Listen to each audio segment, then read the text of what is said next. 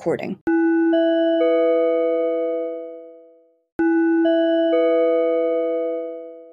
Recording the interview and you're editing the podcast basically application.